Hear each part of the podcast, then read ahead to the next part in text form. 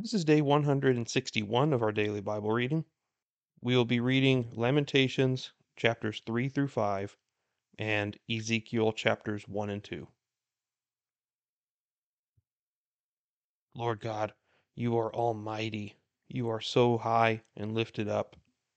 You are far beyond us, Lord. You are worthy of all praise and all glory. You do so many great wonders that we don't even recognize. So many things in this universe that you just cause everything to work perfectly like a well oiled machine. And you are active in this world and in our hearts. Lord God, may we trust you in everything. May we surrender our will to you freely with no reservation because you are worthy of it.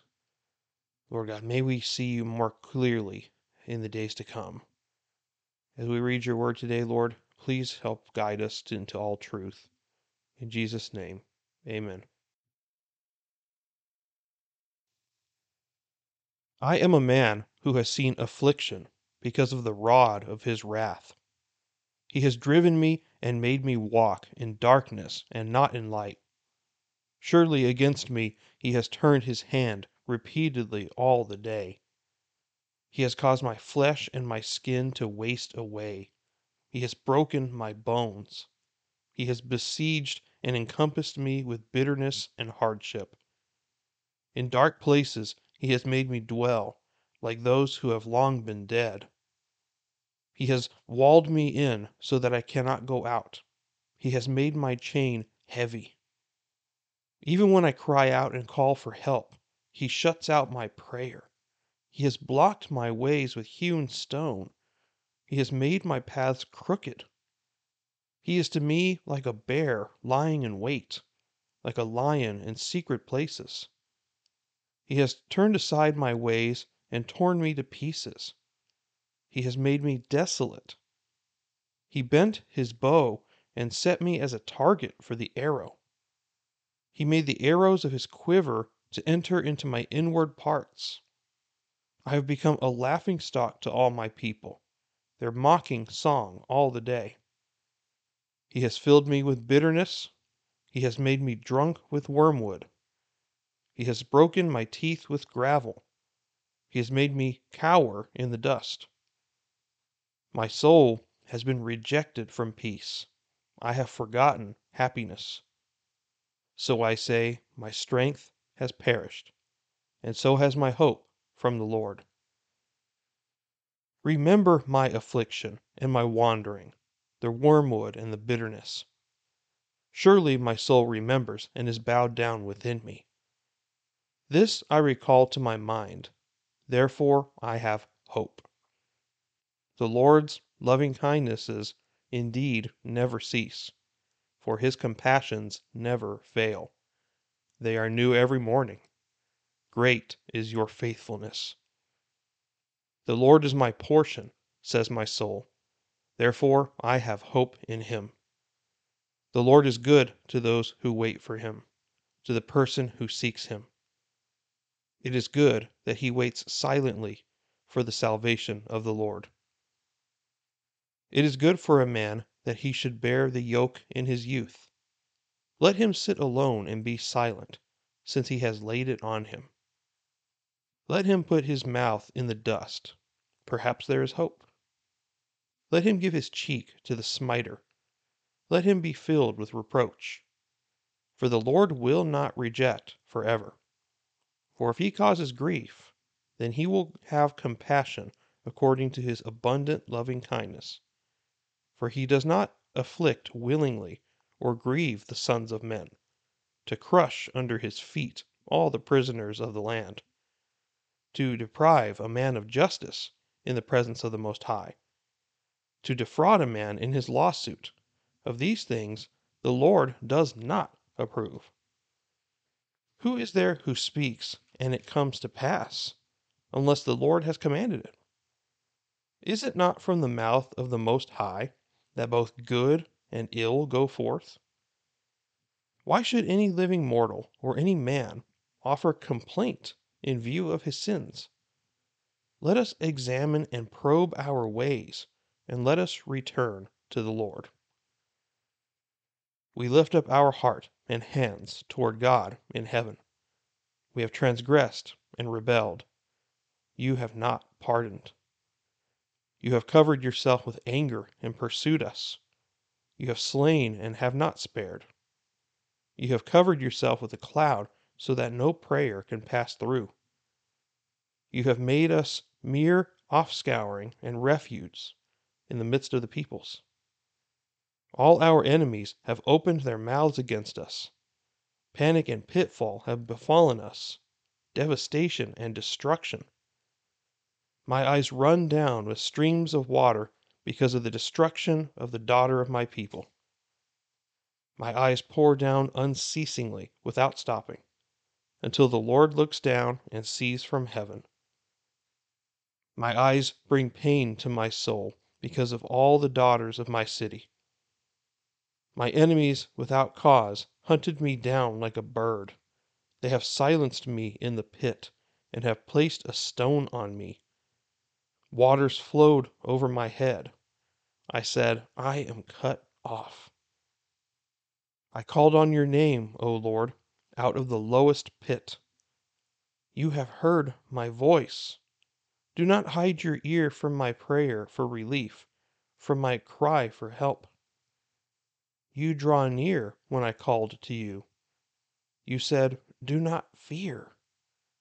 O Lord, you have pleaded my soul's cause. You have redeemed my life. O Lord, you have seen my oppression. Judge my case. You have seen their vengeance, all their schemes against me. You have heard their reproach, O Lord, all their schemes against me. The lips of my assailants and their whispering are against me all day long. Look on their sitting and their rising. I am their mocking song. You will recompense them, O Lord, according to the work of their hands. You will give them hardness of heart. Your curse will be on them. You will pursue them in anger and destroy them from under the heavens of the Lord. How dark the gold has become! How the pure gold has changed! The sacred stones are poured out at the corner of every street. The precious sons of Zion, weighed against fine gold, how they are regarded as earthen jars, the work of a potter's hands. Even jackals offer the breast. They nurse their young. But the daughter of my people has become cruel, like ostriches in the wilderness. The tongue of the infant cleaves to the roof of its mouth because of thirst. The little ones ask for bread, but no one breaks it for them. Those who ate delicacies are desolate in the streets. Those reared in purple embrace ash pits. For the iniquity of the daughter of my people is greater than the sin of Sodom, which was overthrown as in a moment, and no hands were turned toward her. Her consecrated ones were purer than snow, they were whiter than milk. They were more ruddy in body than corals. Their polishing was like lapis lazuli. Their appearance is blacker than soot. They are not recognized in the streets. Their skin is shriveled on their bones. It is withered. It has become like wood. Better are those slain with the sword than those slain with hunger, for they pine away, being stricken for lack of the fruits of the field. The hands of compassionate women boiled their own children. They became food for them because of the destruction of the daughter of my people. The Lord has accomplished his wrath. He has poured out his fierce anger, and he has kindled a fire in Zion, which has consumed its foundations. The kings of the earth did not believe, nor did any of the inhabitants of the world, that the adversary and the enemy could enter the gates of Jerusalem. Because of the sins of her prophets and the iniquities of her priests, who have shed in her midst the blood of the righteous, they wandered blind in the streets. They were defiled with blood, so that no one could touch their garments. Depart, unclean, they cried of themselves. Depart, depart, do not touch. So they fled and wandered. Men among the nations said, They shall not continue to dwell with us. The presence of the Lord has scattered them. He will not continue to regard them. They did not honor the priests. They did not favor the elders. Yet our eyes failed. Looking for help was useless. In our watching, we have watched for a nation that could not save. They hunted our steps so that we could not walk in our streets. Our end drew near. Our days were finished, for our end has come. Our pursuers were swifter than the eagles of the sky. They chased us on the mountains. They waited in ambush for us in the wilderness. The breath of our nostrils, the Lord's anointed, was captured in their pits, of whom we had said, Under his shadow we shall live among the nations. Rejoice and be glad, O daughter of Edom, who dwells in the land of Uz. For, but the cup will come around to you as well. You will become drunk and make yourself naked. The punishment of your iniquity has been completed, O daughter of Zion. He will exile you no longer, but he will punish your iniquity, O daughter of Edom. He will expose your sins. Remember, O Lord, what has befallen us. Look and see our reproach. Our inheritance has been turned over to strangers, our houses to aliens. We have become orphans without a father. Our mothers are like widows. We have to pay for our drinking water. Our wood comes to us at a price. Our pursuers are at our necks. We are worn out. There is no rest for us. We have submitted to Egypt and Assyria to get enough bread. Our fathers sinned and are no more.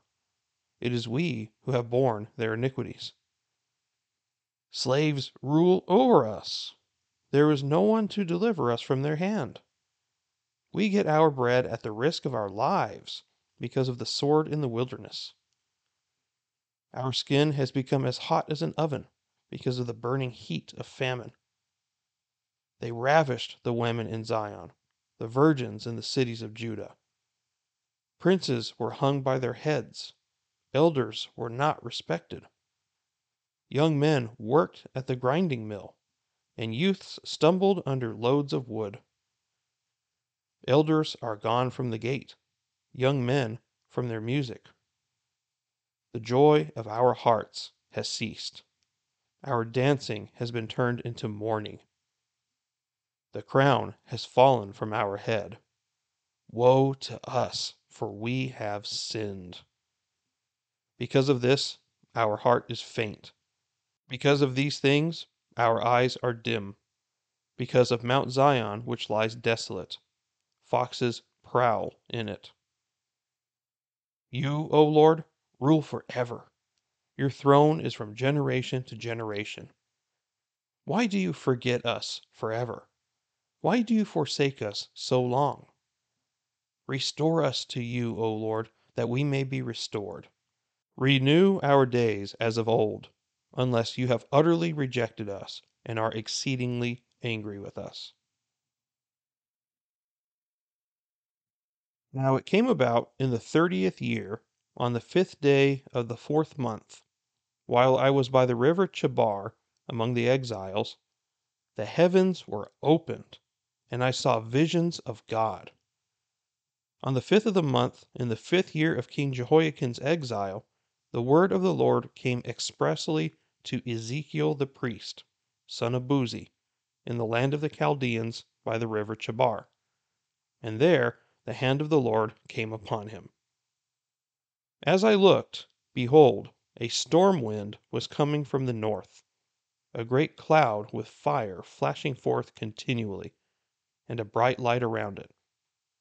And in its midst, something like glowing metal in the midst of the fire. Within it there were figures resembling four living beings, and this was their appearance. They had human form Each of them had four faces and four wings. Their legs were straight, and their feet were like a calf's hoof, and they gleamed like burnished bronze.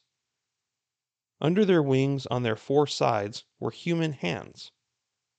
As for the faces and wings of the four of them, their wings touched one another. Their faces did not turn when they moved, each went straight forward. As for the form of their faces, each had the face of a man. All four had the face of a lion on the right, and the face of a bull on the left, and all four had the face of an eagle. Such were their faces. Their wings were spread out above. Each had two touching another being, and two covering their bodies. And each went straight forward. Wherever the Spirit was about to go, they would go, without turning as they went. In the midst of the living beings, there was something that looked like burning coals of fire, like torches darting back and forth among the living beings. The fire was bright, and lightning was flashing from the fire. And the living beings ran to and fro like bolts of lightning. Now, as I looked at the living beings, behold, there was one wheel on the earth besides the living beings, for each of the four of them. The appearance of the wheels and their workmanship was like sparkling beryl, and all four of them had the same form their appearance and workmanship being as if one wheel were within another. Whenever they moved, they moved in any of their four directions without turning as they moved. As for their rims, they were lofty and awesome, and the rims of all four of them were full of eyes round about. Whenever the living beings moved, the wheels moved with them. And whenever the living beings rose from the earth, the wheels rose also. Wherever the Spirit was about to go, they would go in that direction. And the wheels rose close beside them, for the Spirit of the living beings was in the wheels. Whenever those went, these went. And whenever those stood still, these stood still. And whenever these rose from the earth, the wheels rose close beside them for the spirit of the living beings was in the wheels. Now, over the heads of the living beings, there was something like an expanse, like an awesome gleam of crystal, spread out over their heads. Under the expanse, their wings were stretched out straight, one toward the other.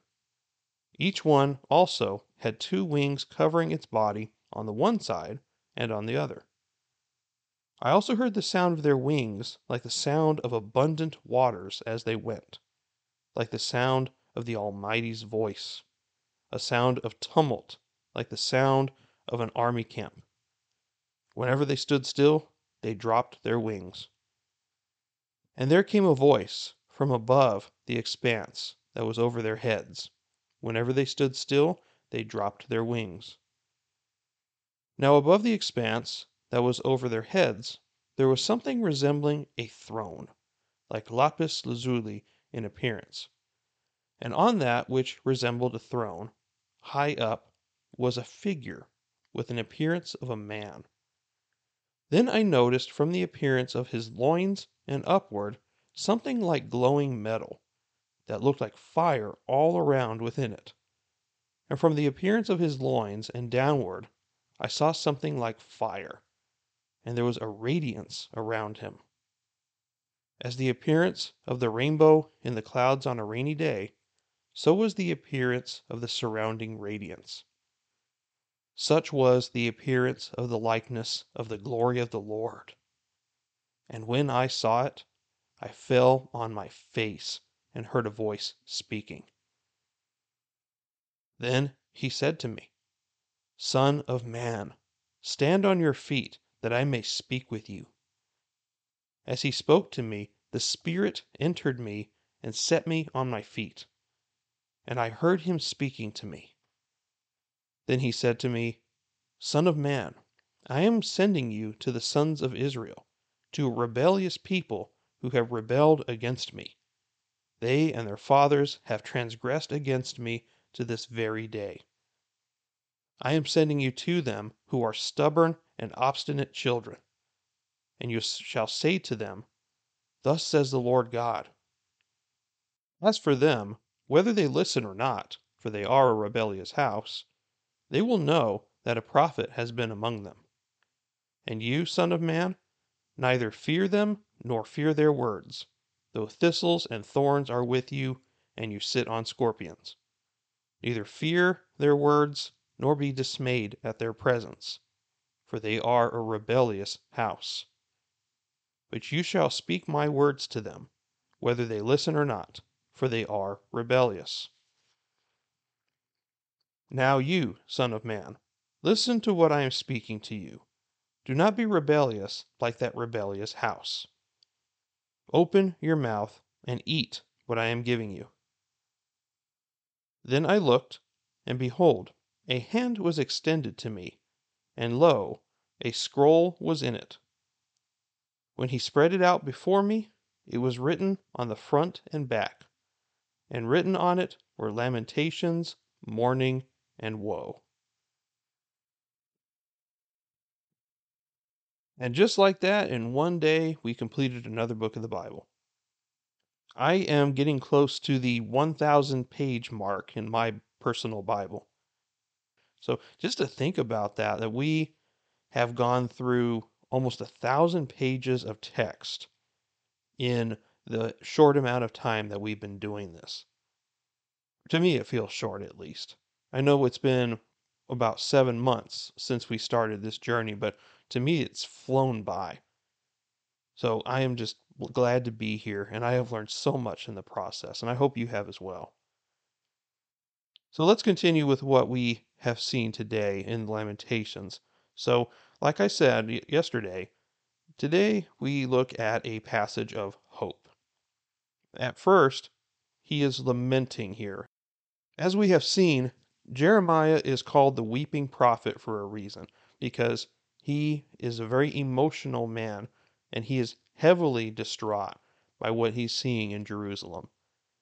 So he spends the first half of chapter 3 mourning and lamenting what is going on in Israel.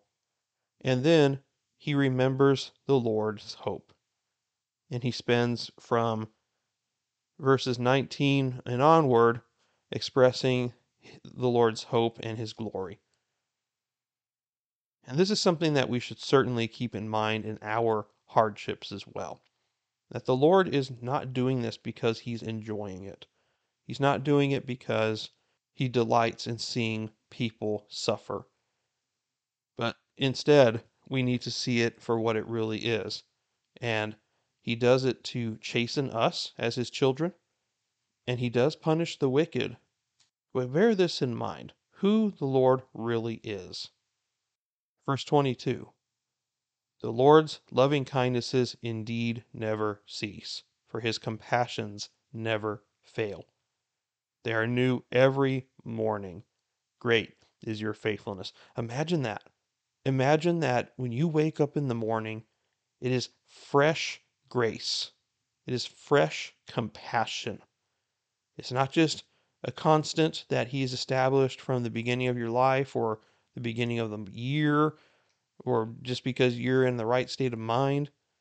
No, he does it fresh every single morning. And it never stops. How amazing is that? Despite how we are, God is faithful. He has always been faithful to us. He always will be faithful to us, and He seeks to do good to us. But at the same time, he is a God of justice. And if we violate his justice, then he will take action appropriately. But what he longs to do is to show his loving kindness and his compassions. And he does it despite us. Despite what we do, he still gives us grace. And that is the God that we serve. Amen? The Lord is my portion. Therefore, I have hope in him. The Lord is good to those who wait for him, to the one who seeks him. It is good that he waits silently for the salvation of the Lord. The Lord will not reject forever, but for if he causes grief, then he will have compassion according to his abundant loving kindness. For he does not afflict willingly or grieve the sons of men, to crush under his feet. This is the God that we serve. He's not a bully. He is not just some mean kid in the sky. The Lord is compassionate. It doesn't always feel like that, right? Because we just read all the book of Jeremiah and we read the first half of Lamentations and it doesn't feel like God is good. But the problem is is that God is good and we are not. We are the problem, not him. We have done this to ourselves if things in life are coming to us. Or even in the case of Job, God is sovereign over all things, and if he chooses to give us hardships, it is for a purpose. When he did it to Job, Job had not sinned. Job was a righteous man, and yet he still was afflicted so heavily. But why? Was it for no reason at all? Absolutely not the book of Job is written for us. It was written for our instruction so that we could better understand God's nature and to help us understand how he rules sovereignly over his creation. And then what did he do to Job after that? He rewarded him with double of what he had. So, no, God is not just a bully, and God is always good, and we're the problem. I love verse 39 in light of that because it says, Why should any living mortal or any man offer complaint? Why would you complain about God in view of his sins? Let us examine and probe our ways and let us return to the Lord. We need to look at ourselves. Stop looking at God being mean and why are you doing this to me, Lord? Examine yourself. Examine where you have fallen short you're most likely doing something you're not supposed to be doing. And as I'm doing that, I'm pointing at myself. I'm no better than anyone. I have plenty of my own problems.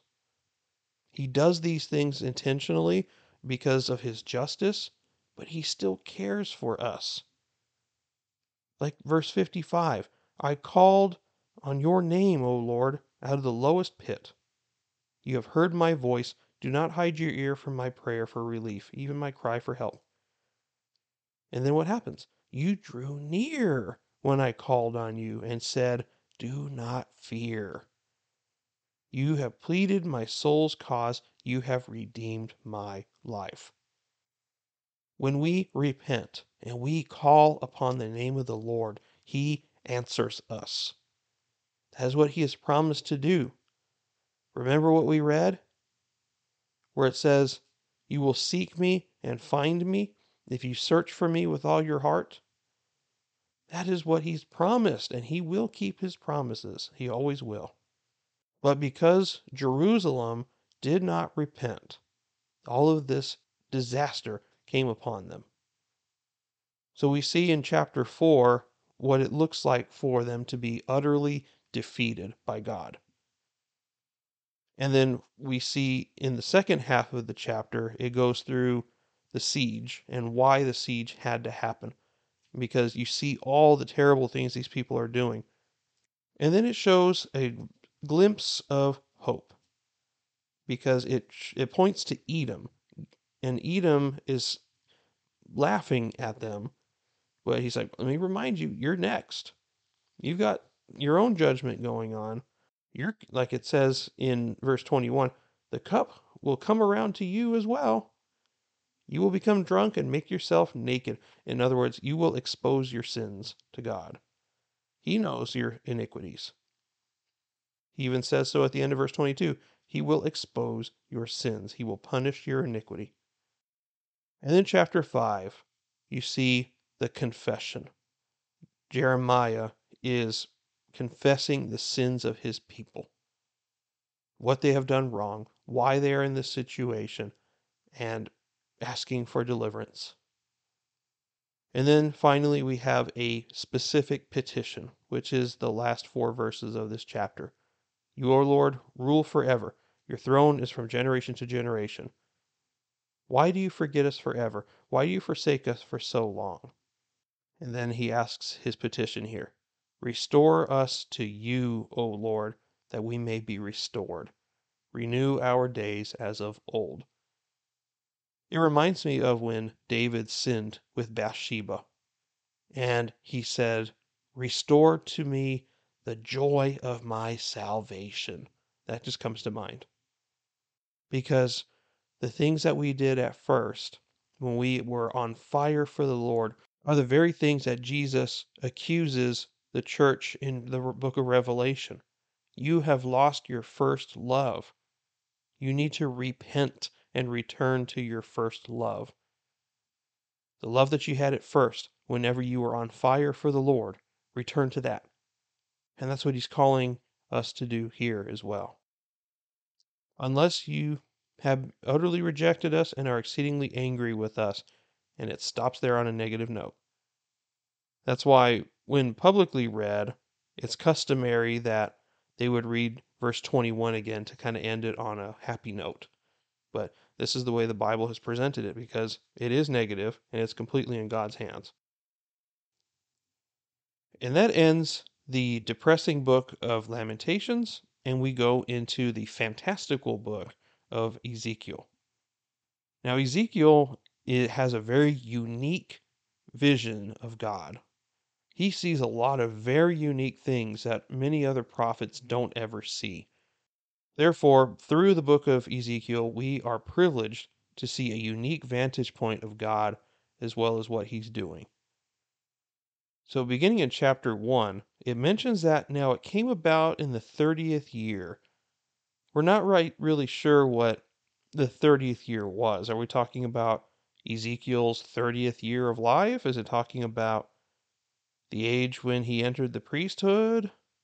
You know, what is it talking about here? We don't really know. But it does mention that Ezekiel was in exile in Babylon, and he was by the river Chebar. When the Lord came to him and he showed him a fantastical vision. So we see later on in the book of Ezekiel, especially chapter 10, that the creatures that were described here, these four living creatures that were humanoid in nature, but yet they had wings, they had four faces with different animals, and then they had these wheels that would roll around as if their soul was attached to them in some way. All of these things are described as cherubim. These are angels that are being described here. When we go to a store like Hobby Lobby or something and we look for decorations of angels, we usually see humans with wings. But that's not how the Bible describes angels. There's a very real reason why when people see an angel appear in front of them that they are afraid. They're they are menacing looking creatures. They are not just gentle human people with wings and white clothes on. They are frightening. They are powerful and they are very different from what we know. So we need to not underestimate why people are afraid of angels when they appear. Not simply just because they appeared, but because they are frightening in appearance. I mean, imagine you actually, if you were to take this literally and to see an angel like this, that would freak anybody out. I was reading it, it was freaking me out. So, what are cherubim? Cherubim are a an order of angels. We don't know what other kinds of angels there are, but we do know there are seraphim and there are cherubim. Those are the only ones that we know of mentioned in the Bible outside of perhaps messengers like Gabriel as well as archangels like Michael, which the Bible only gives those two names of angels. But the cherubim are an order of angels that are, their primary role seems to be that they are in charge of guarding the holiness of God. So they are the ones that you see in Genesis chapter 3, the ones that are guarding the way to the tree of life and protecting the garden from that point on with the sword that spins in all directions. And they're also the angels that are represented on the Ark of the Covenant. It also mentions in this book as well that Satan was a cherub. So we have some ideas of what this looks like, but if this is really what they look like in their base form, so to speak, that's frightening. We can talk about the specifics of what all these things described, but let me be honest with you that a lot of this is symbolic. A lot of Ezekiel is symbolic, is not, and it's not always meant to be taken literally. Like, for example, like in verse 18, where it describes that the rims of these wheels were lofty and awesome, and they were covered with eyes round about. Were they literally full of eyes all around these rims, or is it symbolic of something? Most scholars would suggest that this means that God has the ability to see all things, and that's the symbolism there. But it may, may very well be literal that they were covered with eyes. We don't know. It's hard to tell. So, with that being said, I'm not going to dive too deep into the eschatology of this because, quite frankly, I don't think I'm qualified to do it unless the Lord gives it to me through an act of His revelation. So, I'll do my best, but I don't know the, the complete answer to some of this. Perhaps the most important part of this chapter is beginning in verse 26. While the angels themselves are fascinating to read about, the glory of God is much more interesting to us. Should be, at least. Ezekiel saw a fiery brightness that had human shape to it, and he knew it was the living God. And we believe that this was a vision of Jesus Christ in his pre incarnate form. Now, Ezekiel could not see him clearly because no one can see God clearly and live. But it was cloudy on purpose because he hasn't come yet. He hasn't come to redeem his people. So, what's important about this is that God is showing himself in a human like form, but he was not merely a man, but he became a man through the incarnation of Jesus Christ so that he could die. And this is the reason why he did it so that he could redeem us. That was the work of redemption that was planned from eternity past. This was always the plan. And Ezekiel gets to see a glimpse of it at this time. And then, very interestingly, he gets called often in the book of Ezekiel, Son of Man. Now, there's a difference between the way that God is speaking to him, Son of Man, and how Jesus describes himself as Son of Man because him being called Son of Man here means he's calling him a human. He's calling him someone who is a son of Adam. But when Jesus says it, he says it in a different way that he is the Son of Man, as, in a way to describe that he is God and human at the same time. So it's a little bit different. But in here, this is the first time we'll see it but it's going to happen 92 more times where he is called Son of Man throughout the book of Ezekiel. God does this intentionally to remind Ezekiel that I am a majestic, glorified, holy God, and you are a mortal man, and you must listen to me. This nation is not listening to me, so I'm going to send you to them so that you may speak words of truth to them. He reminds him that these people are rebellious, they are stubborn, and you will be discouraged by the way they respond to your words. So don't be surprised. Now, at the end of the chapter, it describes a scroll that was given into Ezekiel's hand. And what's interesting is at the beginning of chapter 3, he's going to eat it, but we'll get there tomorrow. But it was made out of skins. Usually back then, ones that were made out of skin like this were only written on one side. But God had a lot to say, so it says that he wrote on the front and the back of the scroll. And written on it were lamentations, mourning, and woe. So you want to call that judgment. You want to call that bad news for Israel. Then here it is. And but this is what God has to say. He still has complaints against these people because they still have not repented, despite being in exile. So God is not done with Israel. He has not given up on them. And if you notice this, God is not bound to geography. He went to exile with them. He's witnessing to them in exile.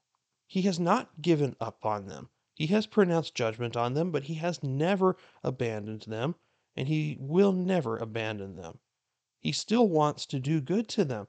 He wants to be heard by his chosen people. And so he continues to send prophets at this time in order to clearly convey what is going on.